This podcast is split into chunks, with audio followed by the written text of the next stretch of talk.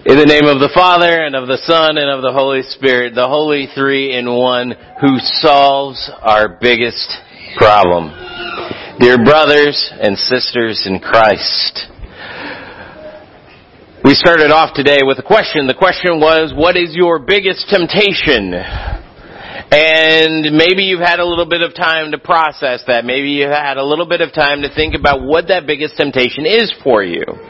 Is that biggest temptation some form of gluttony? Is it, yeah, I, I just love chocolate too much, or I love fried food, or I love sweet stuff, or I, I love something else? Just a little bit too much. Or is that temptation, the temptation to gossip? Is it the temptation to judge other people and try to bring other people into that judgment of other people? Is your temptation to be envious, to say, I really wish that I was like that person or had that person's stuff? Is your temptation something other than that? Is your temptation lust? Is your temptation greed? Is your temptation something completely different? Whatever that temptation is, it, it's probably something that you're very aware of as you go throughout your life. We all have these sort of weak points in our souls where we go, yep, that's my Achilles heel. If I, if I give in to even the least little bit of that temptation, I know that I'm going to go all the way. And so we, we try to guard ourselves against those things. We try to set things up, little crutches, little patches that will try to keep those things at least at bay a little bit. At least for most of us. Some of us are still in that mode where we're like, yeah, that's my temptation and I am not stopping it for anything. But we all know those temptations, those things that we go, I'm trying to deal with this the playwright Oscar Wilde, who was kind of a libertine sort of guy, didn't really ever, it seems, say, I'm not going to do that. Oscar Wilde said, I can resist anything except temptation. Sometimes that's the way it feels for us is how do I resist this temptation and, and what is all of this temptation really all about? What, why do I have to experience this? Especially after I become a Christian, why do I have to experience all of this temptation into acting like maybe not a Christian? Why do I have to, as a baptized child of God, wrestle with these moments Moments like the moments that I maybe just confessed when we are doing confession and absolution where I've actually fallen into those things. Where I haven't loved God with my whole heart. Where I have been a poor, miserable sinner. Where I haven't loved my neighbor as myself. We maybe wonder like, what, why? Why doesn't God just take all of that temptation and say, no more? I mean, that'd be an awesome selling point for Christians, I think. We would say, hey, yeah, you, you come here, no more temptation. No more problems with that stuff that you don't want to do anymore. I think a lot of people would flock to the Christian church in that case and be like, sign me up. I'm good. And maybe it would take some people some time to actually be willing to say, I'm willing to give up that temptation. But I think eventually we would get to a point where people were like, yeah, I want to get rid of this. I don't want this to be a part of my life anymore. But we continue on with temptation. And we continue on with a lot of suffering in our Christian lives. Which is what our sermon series this Lent is going to be all about. It's entitled Wounded. If you look at the front of your bulletin, you see there's a little band-aid cross there. And there's this sense of being in this Lent where we are wounded. Where we, we've got this wound that we're dealing with. We've got this stuff that we're dealing with. And maybe temptation is, is a poignant wound for you, and maybe it's something else that we're going to be discovering this Lent. But there's a reality about living through this Christian life that there's moments where this isn't easy. And it's good, but maybe it's not easy. And that's difficult for us because there's something in us. There's something that maybe harkens back to a day before Adam and Eve sinned inside of our souls. There's something in our cells that maybe reaches back to some kind of weird muscle memory of the cell that says there should be a way that I can just do the good stuff and have that be easy. But after the fall into sin, we're left in this place where doing the good stuff is actually the most difficult stuff in the world. There's a popular artist out there right now named, named Jason Isbell. And Jason Isbell writes this song about how he learned some of his le- some of these lessons from his father. And one of the lessons that he learned from his father is that if it's good it's probably the hardest thing to do. Well that's that's what it's like for us. It's hard to do the good stuff. It's easy to fall into temptation. It's easy to fall into the bad stuff into the evil stuff into the wicked stuff it's easy to fall into the seven deadly sins. It's hard to achieve the seven virtues. I bet you didn't even know that was a thing. Wiki it.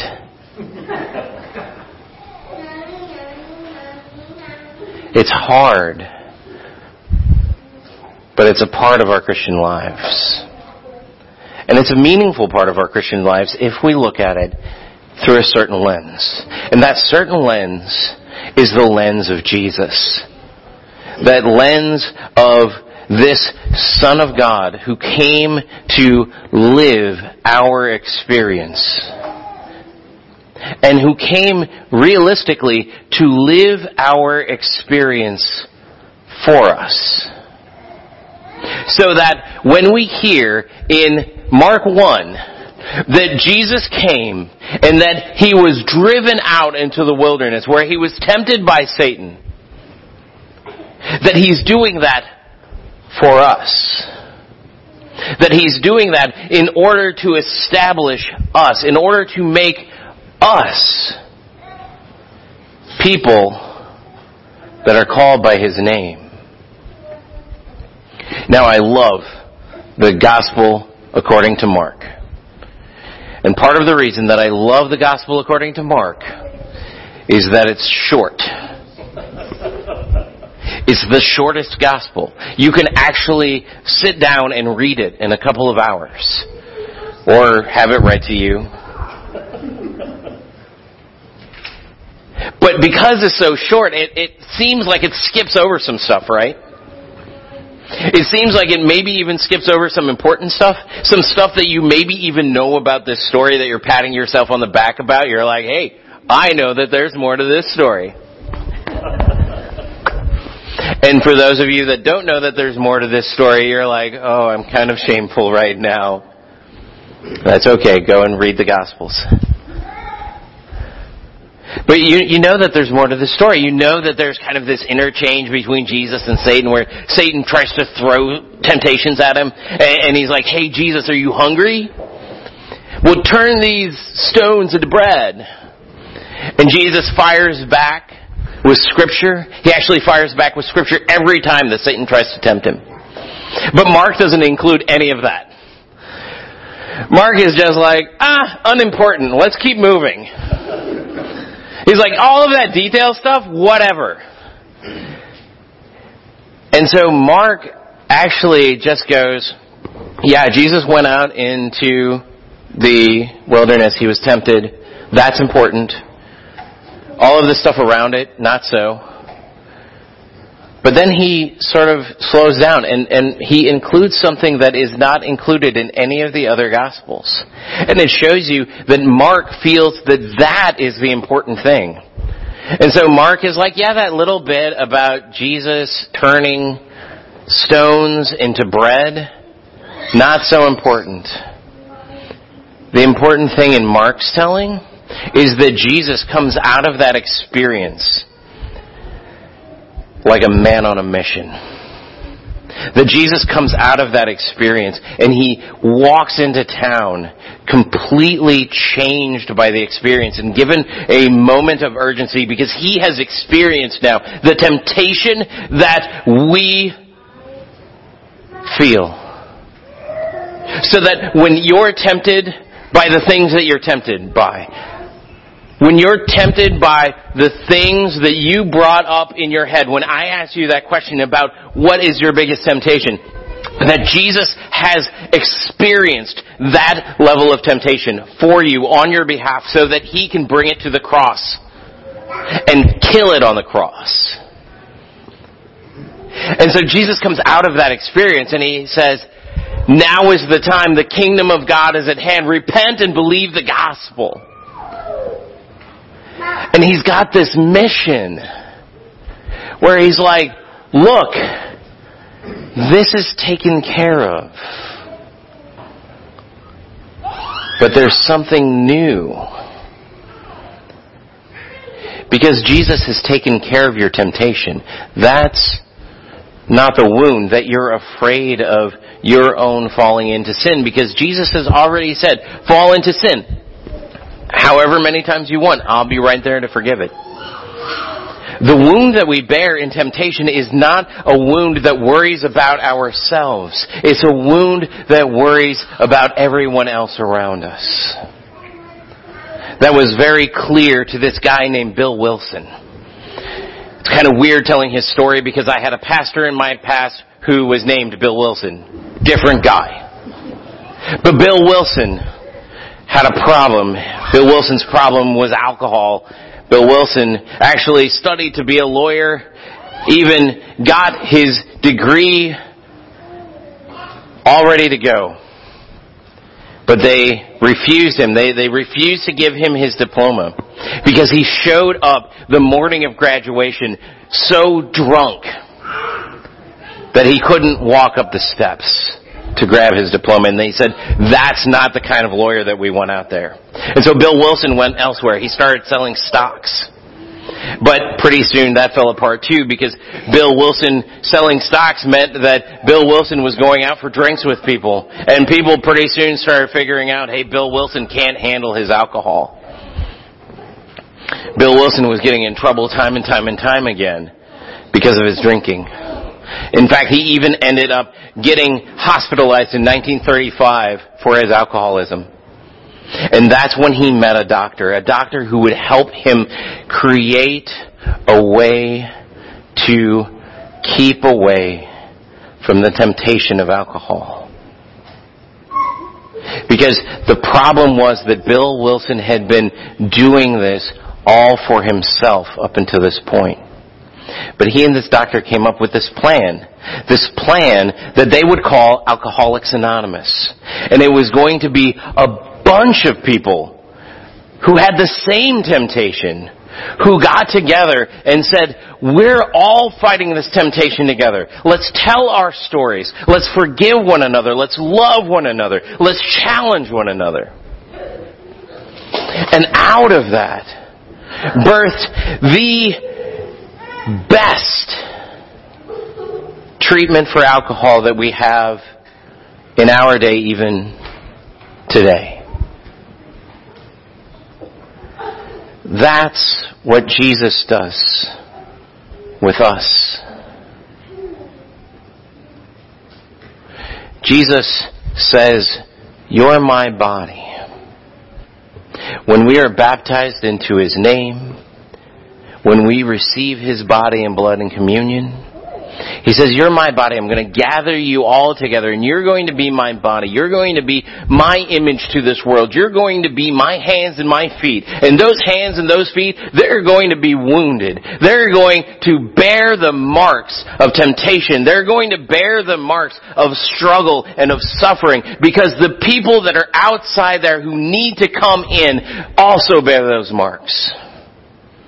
And we need to show those marks. That we have fallen into temptation and that we know a God who has forgiven us, who has brought us into himself, who has taken our temptation upon himself and has taken it to that cross and has killed it has made it so that it won't bother us anymore. So that we can go out as healthy people into this world. Healthy people that are still tempted, just like any alcoholic in Alcoholics Anonymous is, but healthy. To go out there and to be sponsors. And to say, I know what you're going through. I've been there too. And I love you just the same. Because that's what Jesus says to us every time we fall into temptation. So now may you this week recognize your wounds that are found in those moments when you're tempted. And may you see beyond yourself. May you see yourself as a part of a body that is proclaiming the kingdom of God and announcing repentance and the gospel to a world that needs so badly to hear it. And may you do so as a wounded healer. Amen. Amen. Please